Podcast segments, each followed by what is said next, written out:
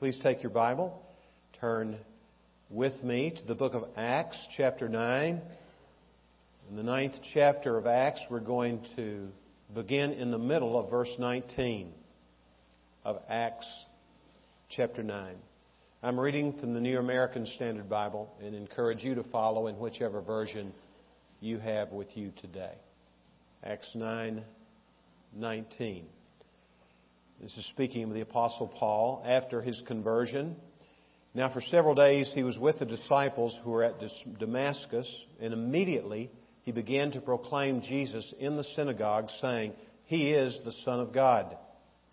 And all those hearing him continued to be amazed and were saying, "Is this not he who in Jerusalem destroyed those who called on this name, and who had come here for the purpose of bringing them bound before the chief priests?"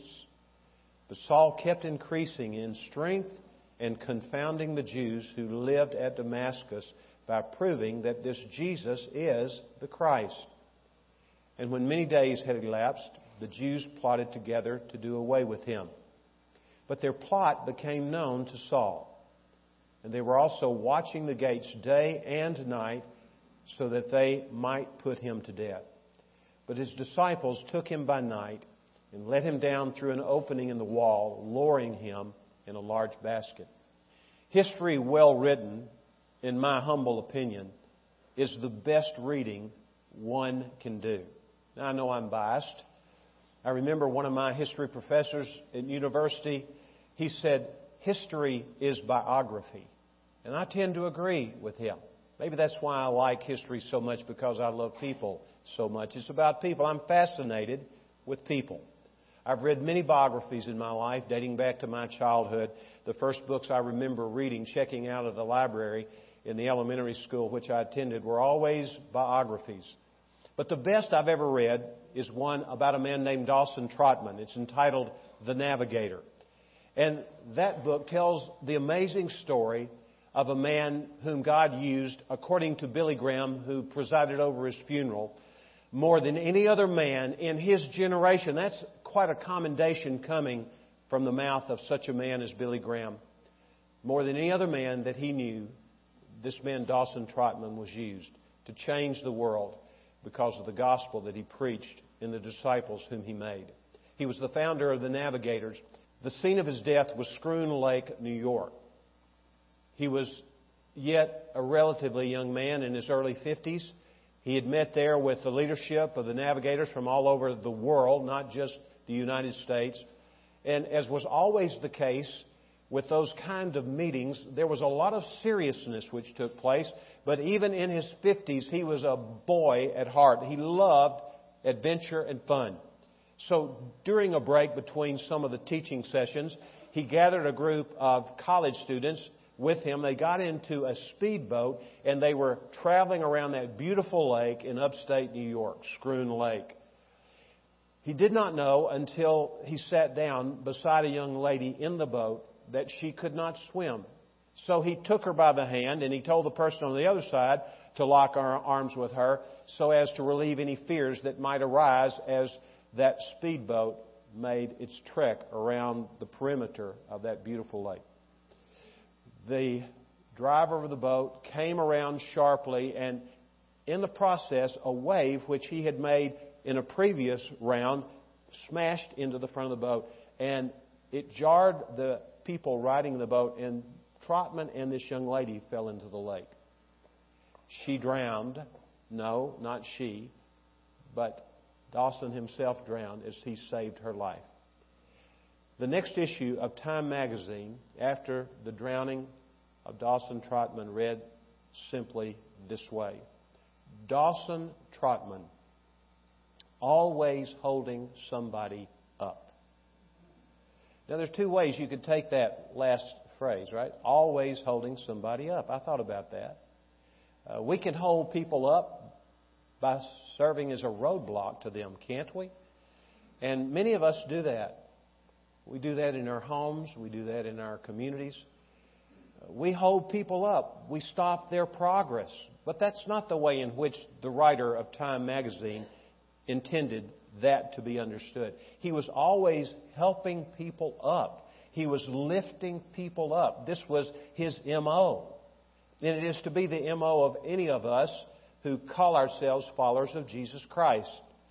In this passage which we read, we see the story of Paul's being held up. He's being held up by some unnamed people. And really, there are several unnamed people, one in a group, and I'm going to save them for a little later in the message. But there is another person who, in effect, without even knowing it, held this man up. This man, Saul, as he's called here, that was his Hebrew name. Paul was his Greek name. He was, in fact, a Roman citizen. You probably know that. So he had his Hebrew name and also his Greek name. Well, the man that I'm going to speak of first, the unknown man, was the man who made the rope from which this basket was fashioned. This was not a wicker basket, as we might think, but it was a very sturdy basket made of ropes. Now I'm going to invite you to join me in summoning my imagination, and I'm going to invite you to let your imagination take flight with mine. Let's let our imaginations take us back to Damascus, the scene of this event that we just read of. And as we go there, imagine that we find ourselves in the district of craftsmanship. And we're walking down a narrow street, and all of a sudden we come to a business, and above the entrance to this business is the name of that rope maker, so-and-so rope maker. We go in to that place of business. And when we arrive there, we don't see anyone in the outer area, but we know that there's someone there because we can hear work being done a little further into the recesses of this building. We work our way there, and we quietly look into the room where the work is being done. There's only one person there, a man. We watch as he both rapidly and skillfully takes strands of fiber and weaves those strands into a rope. We watch carefully and for some time to see him complete one such rope. And then we see his strong hands and arms and shoulders take that piece of rope that he has made and pull it tightly as hard as he can to see if it is, in fact, a rope that will work and fulfill its intended purpose. What I'm sharing with you this morning is about this rope maker. And the whole idea of the rope maker is suggested by a tiny devotional, a paragraph long, and it's entitled, Somebody Made the Rope. Somebody had to make the rope out of which this basket was formed, in which Paul was dropped over the wall of Damascus and escaped with his life in the cover of night. Well, what would have happened if that rope had broken? Well, we don't know for sure, but if we were in that same visit to Damascus, go to the traditional place where Paul supposedly had been let down over the wall from a high window, we'd see it's quite high. And if it had fallen, he might have been killed or maybe paralyzed. He might have survived the fall, and there would have been police, as it were, who would be looking for his attempted escape. That's what we know from this passage, but also in his own account of it in 2 Corinthians chapter 11, verses 32 and 33. There's a little bit more information that's given to us. We really don't know, but we know there was a lot riding on that rope basket. Would you agree? Some of you are familiar with Longfellow's poem where there is a line, Fate, about Paul Revere, fate was riding, the fate of a nation, rather, was riding that night. Well, there was more than a fate of a nation riding on the rope basket. The fate of the fledgling Christian faith, in a sense, was riding on that rope maker's work. Now, what is this all about? Why am I talking about this rope maker? Well, I hope it's clear to you why I'm talking about the rope maker. He was critically important. And what we need to understand is, in this day and time, just as surely in the day of the Apostle Paul, God has equipped you and me to do something in our world to bring attention to the person of Jesus Christ.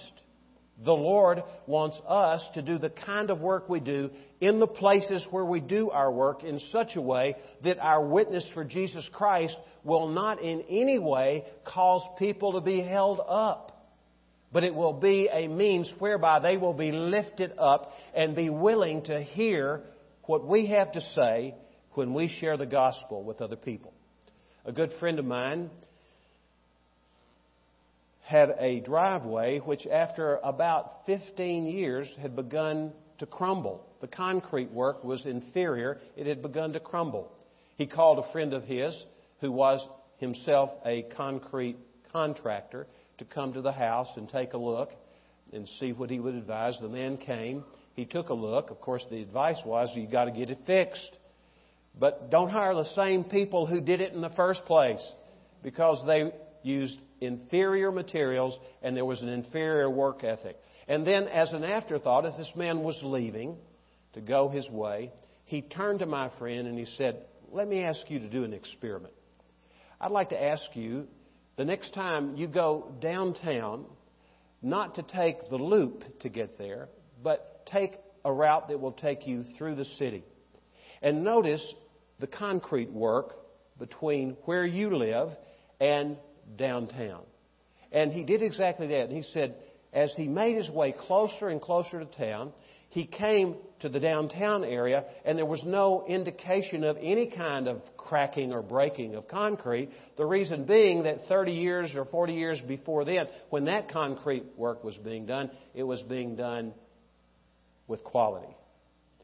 Now, we who know Jesus, we have a ministry. All of us do. Without exception, if you know Christ, you may say, what do you mean?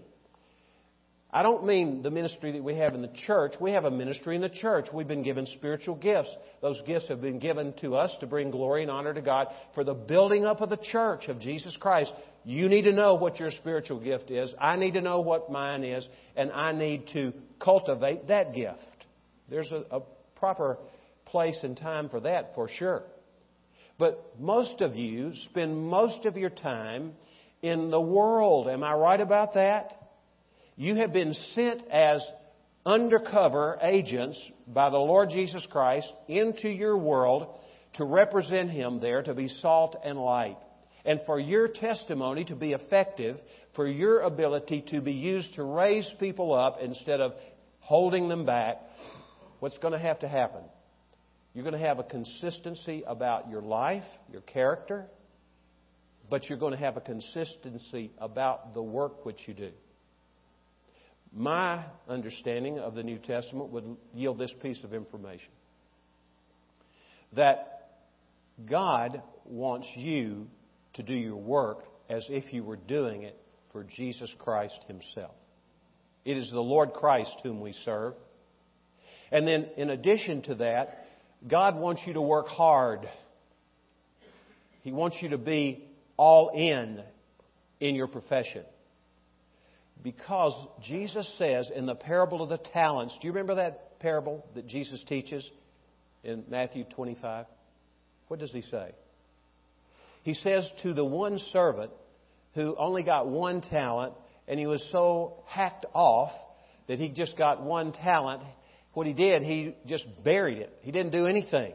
And then when the Lord would speak to him through this parable, this is what would be said, depart from me, you wicked, and catch this, lazy servant.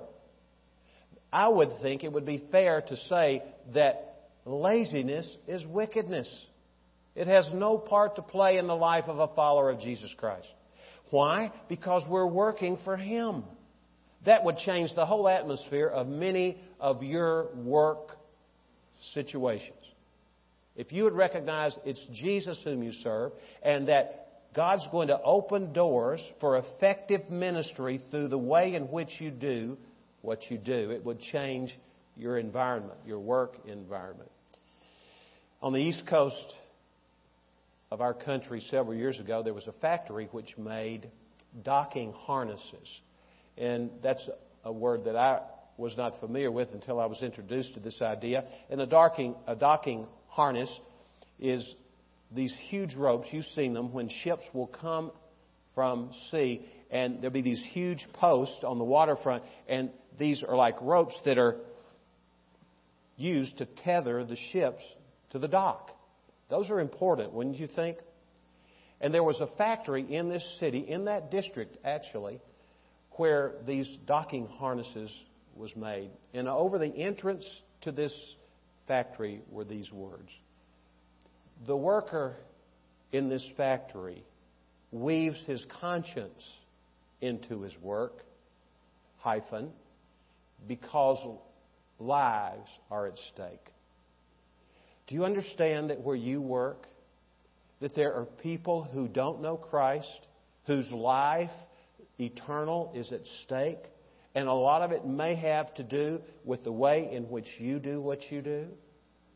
Where you and I work is the place God has placed us in order to be used by Him to bring people to faith in the Lord Jesus Christ.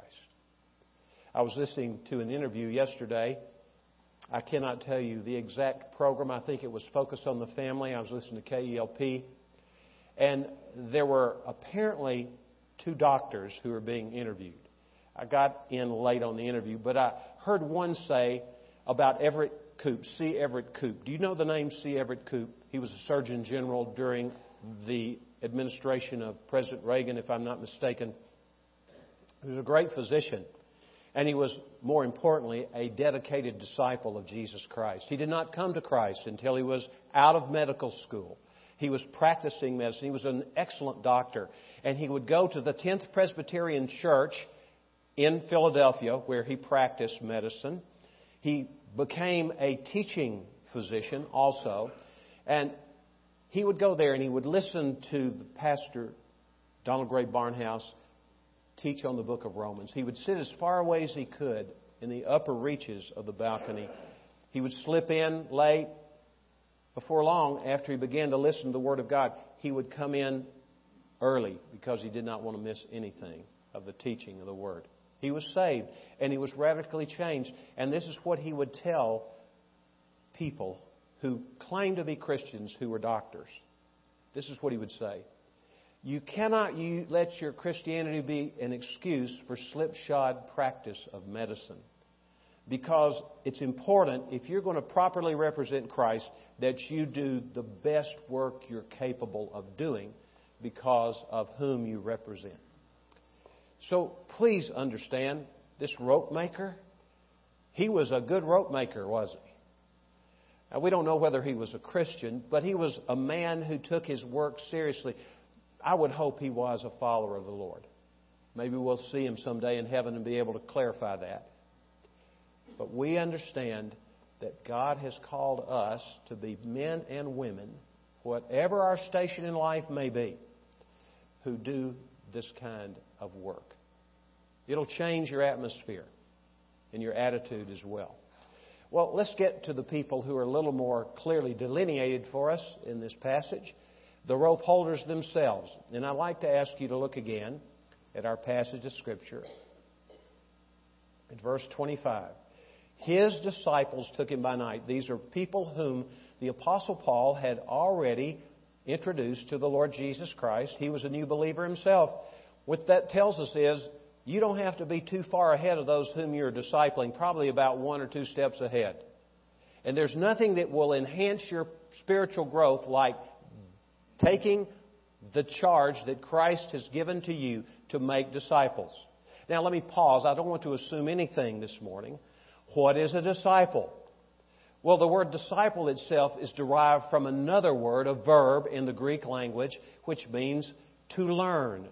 So a disciple is a learner, a lifelong learner. And it's more than just learning book stuff. It's about learning propositional truth, but it's about observing someone as the apprentice of another person, watching what that person does.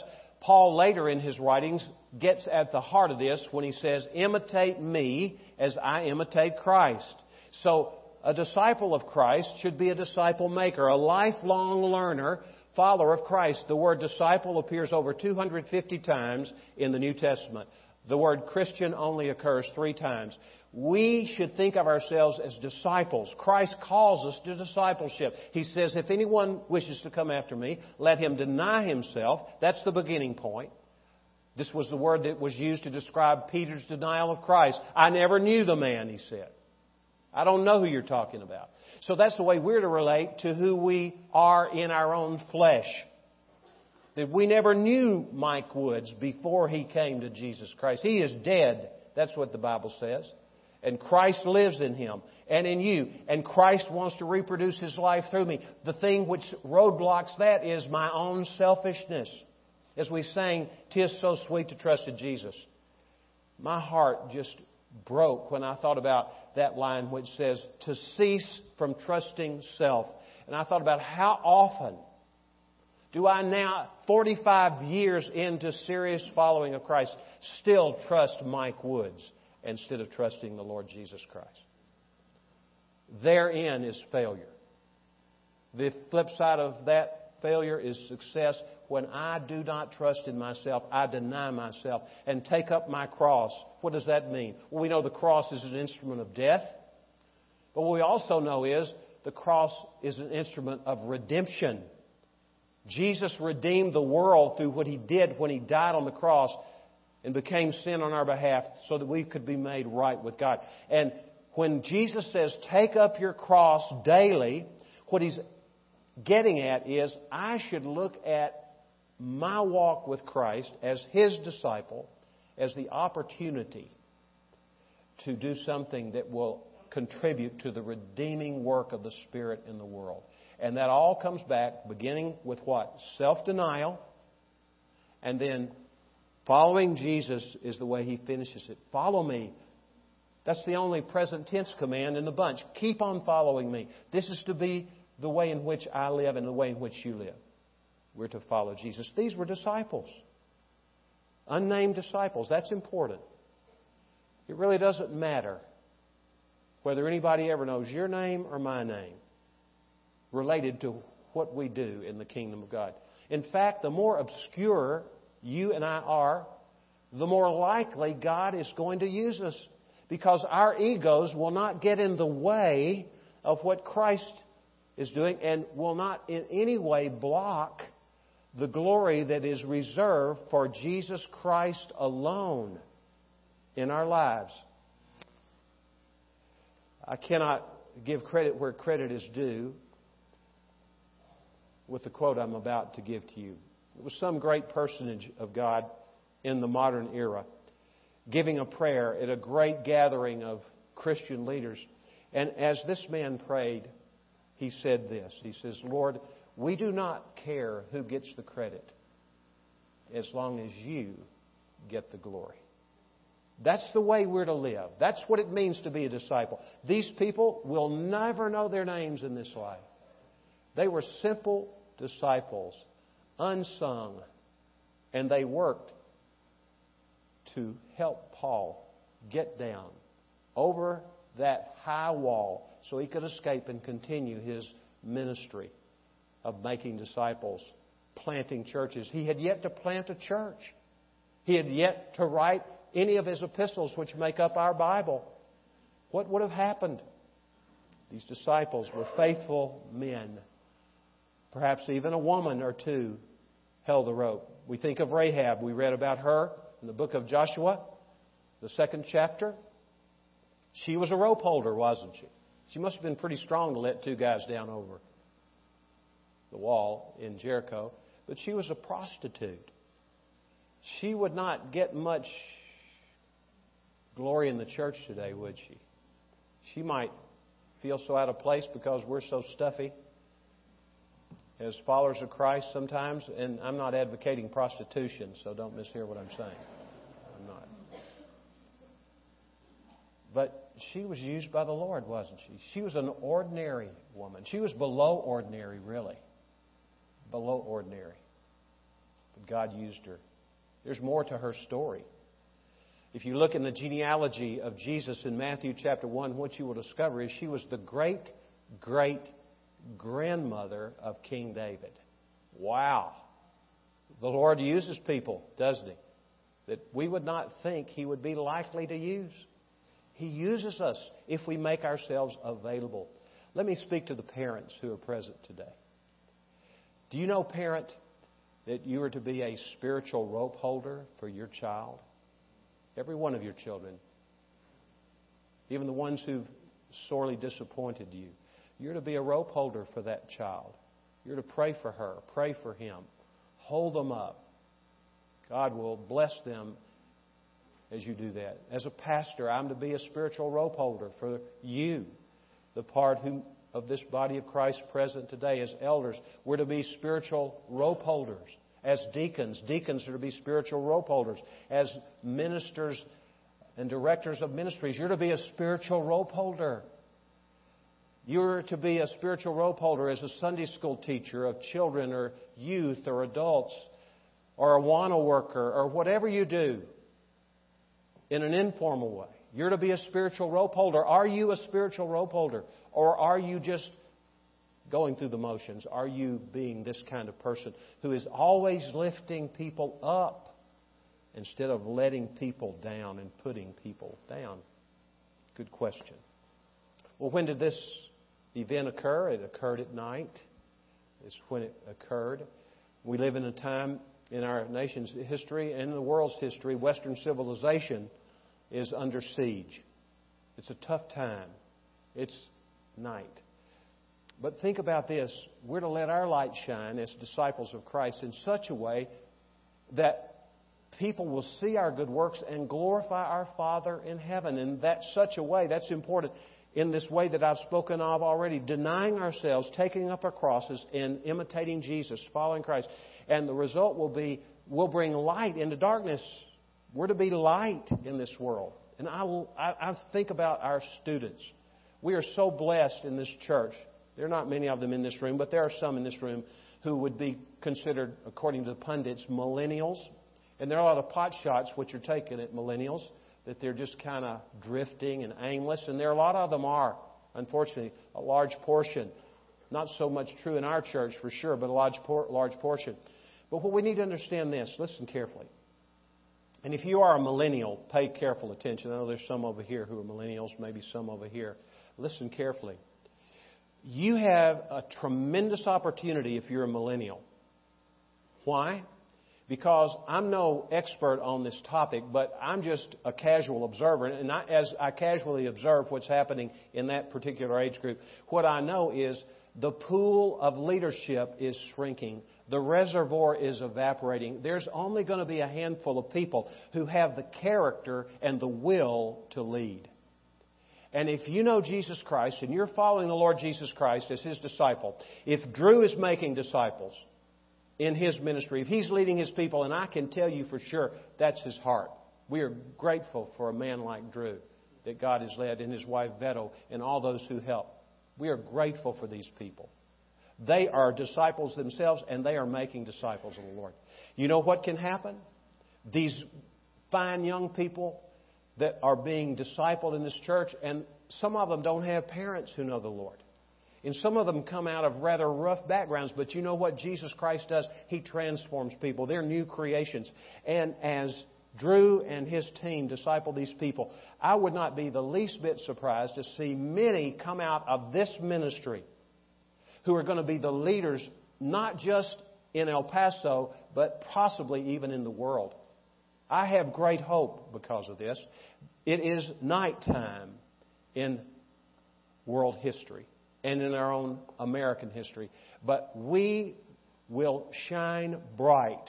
And you young people, you will certainly shine bright, more bright than your peers. Not that we're in any kind of competition for who the brightest person is, but you will be a person who understands you belong to the Lord Jesus Christ and you live accordingly.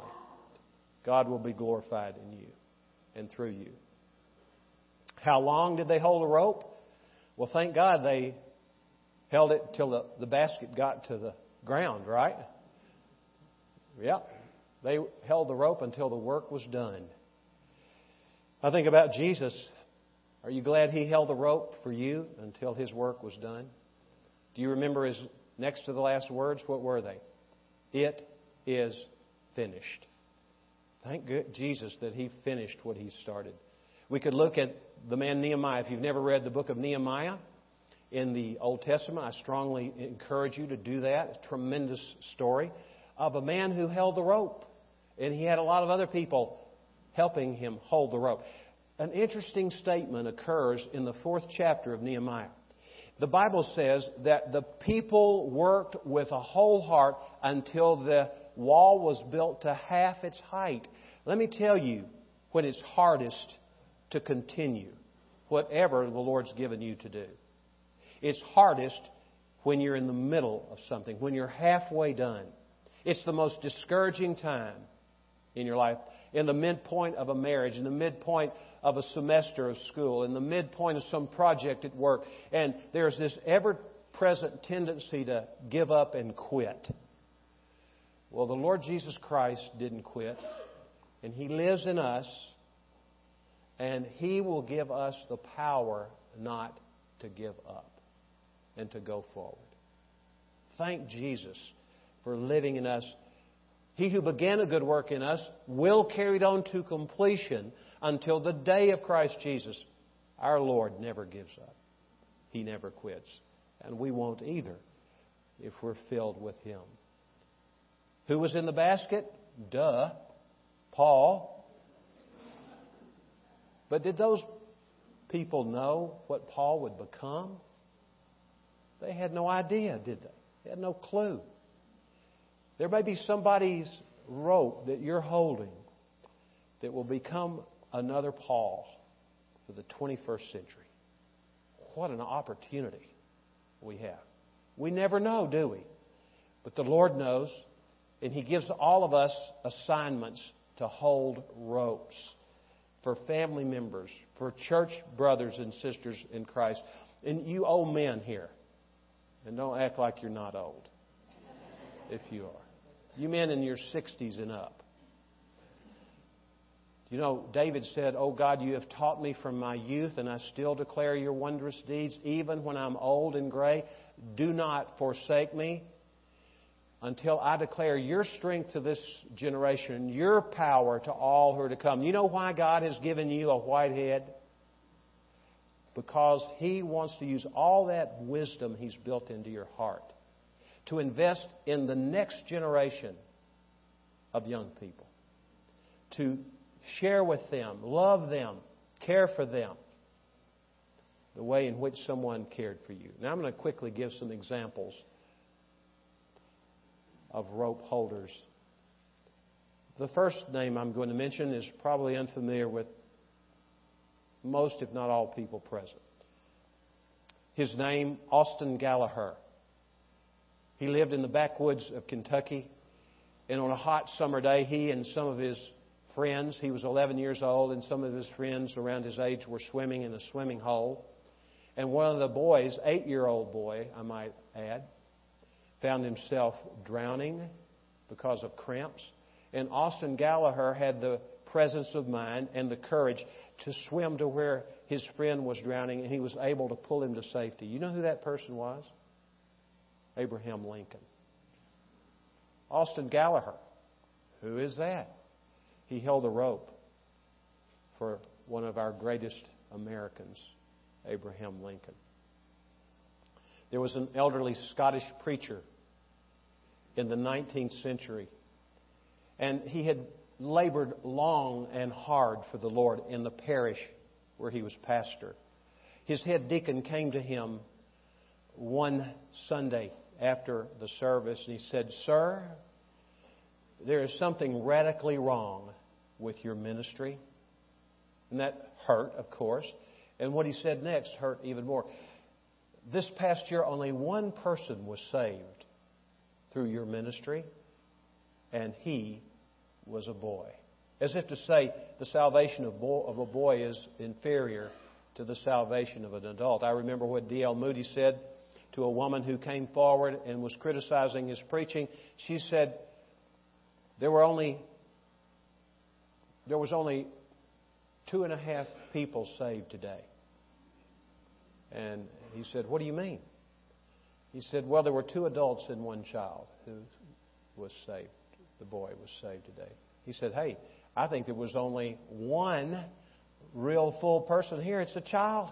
He's got the rest of his life, you know. So we need not look down on this. Well, this man was heartbroken. He was cut to the quick because he wanted to see people come to Christ every bit as much as this deacon did. And he was feeling very dejected. The room was empty. And all of a sudden, that boy, whose name was Robert, who had come to Christ in the previous year, came up and approached his pastor. And he said, Pastor, do you think it would be possible that if I studied hard enough that I might become a pastor like you? Of course, this encouraged the old man. And he turned and said, yes, Robert, you can if you trust the Lord. The rest of the story is Robert Moffat was his last name. This Scottish man became a missionary to Africa. And he was used to see many of the tribal people in his area hear the gospel, come to faith in Jesus. And he would come back periodically to his native Scotland to report on what God was doing and to encourage others to come and join in the work. He was speaking to a group one evening, among whom was a man named David. And as he told the story of his work there, he said, I have risen many a morning on the plains of Africa where I live. And the sun was bright, the sky was clear, and in the far distance I could see the smoke of 1,000 villages where no missionary has ever come with the gospel. This man named David, David Livingstone was his name. And he came to Brother Moffat and he said, Sir, do you think the Lord could use me in Africa? And that's the story of the rope holding for David Livingstone. In nearby England, several years before the story I just told, there was another old preacher, and he had been dismissed from his church. And it was his last day serving the church. It was a Saturday. And he went out into the cemetery, which was adjacent to the church building where he had faithfully ministered the Word of God for years. And when he went out there, he found himself brokenhearted. He began to weep. He got behind a tombstone to hide as he wept. There were no other people around as far as he knew, but he's crying out to God, weeping, sobbing about the fact that he was no longer going to be able to teach the Word of God to the people of God. And all of a sudden he heard the voices of children. And he peeked around the tombstone. He saw a group of boys who were coming into the graveyard, and they were playing. And so he composed himself. He took his handkerchief, wiped the tears away, blew his nose, and he stood up behind the tombstone. It was like his pulpit. And he spoke to the boys, and they came to him. And he didn't scold them, but he began to share the gospel with them.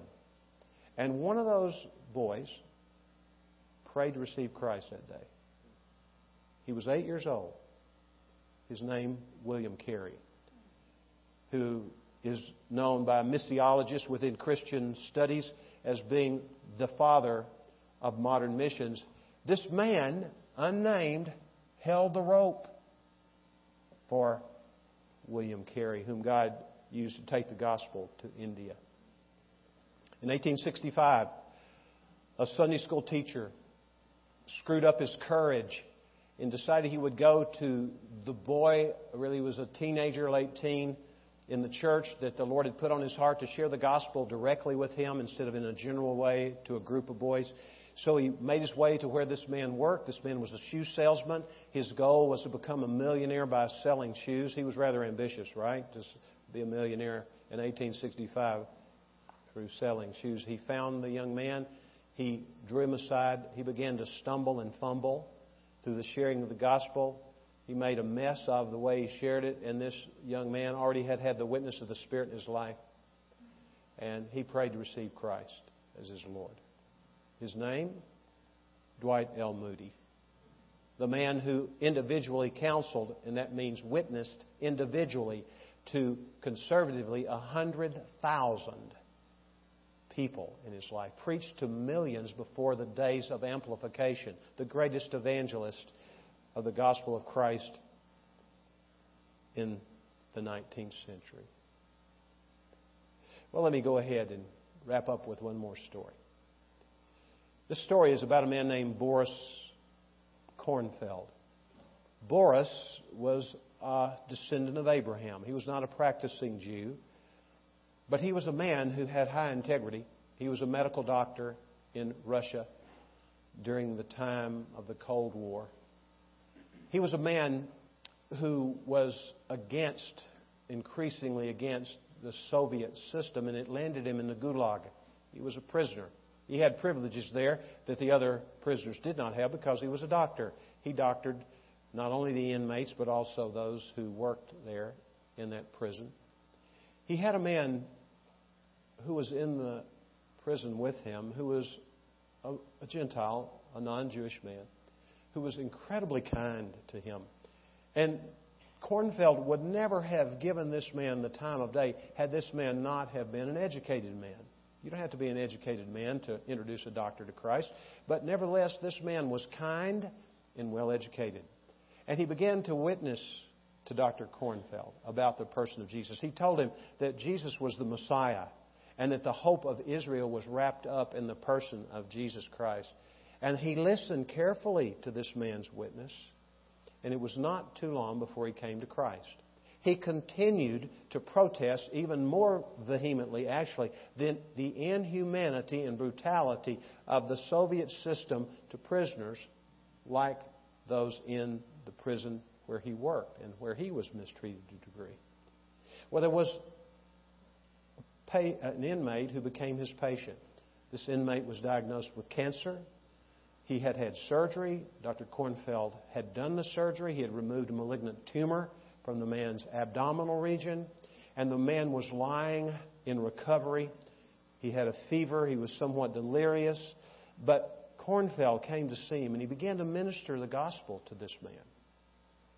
And for 5 hours, he shared the message, and he interacted with this man, who became, interestingly, very alert at the sharing of the gospel.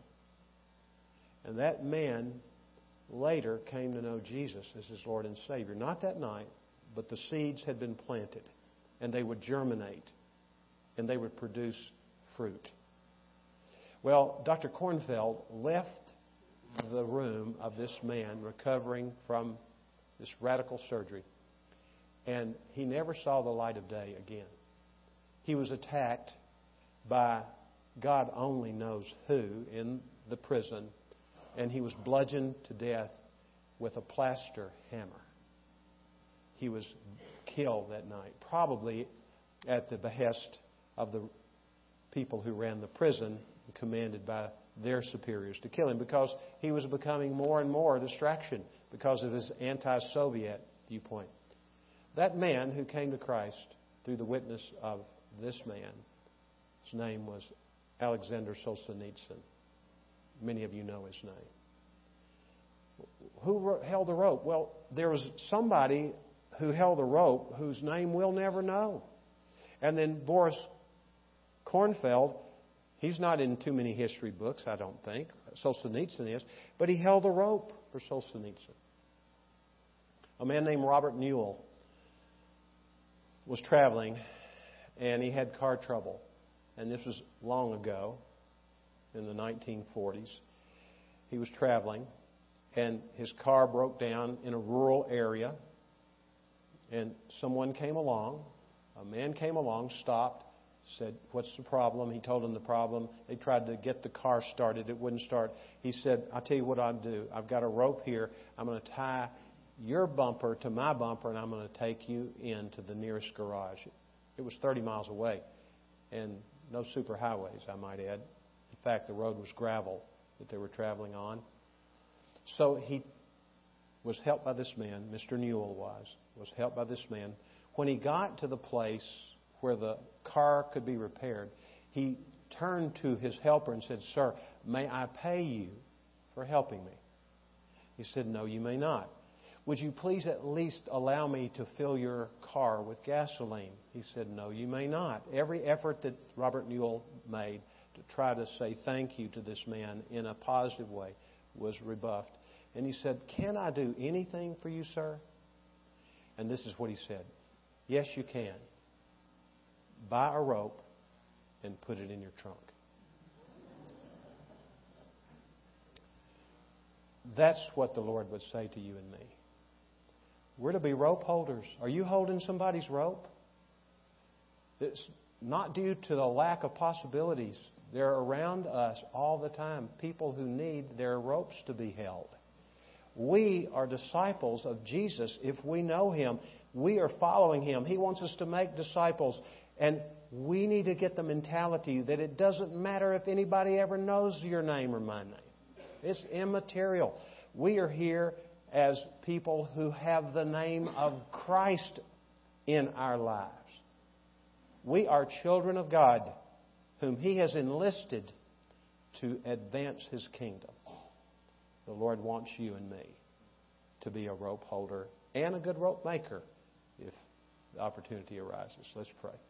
Lord, we thank You for this idea that is conveyed to us in this passage. We thank You for those who held Paul's ropes as he was let down. Thank You for the Apostle Paul, Lord, for the way he was unashamed of You. And he was intent upon getting the message of the gospel out over the world. Thank You that he was a disciple maker par excellence. And we thank You, Lord, that there's that possibility in our lives. Give a vision to everyone here of how she or he could really be used to make disciples by holding the ropes for other people. Make our church a church that is about helping people up, not blocking people from becoming whom You created them to become. We ask this in Jesus' name. Amen. Amen. God bless you.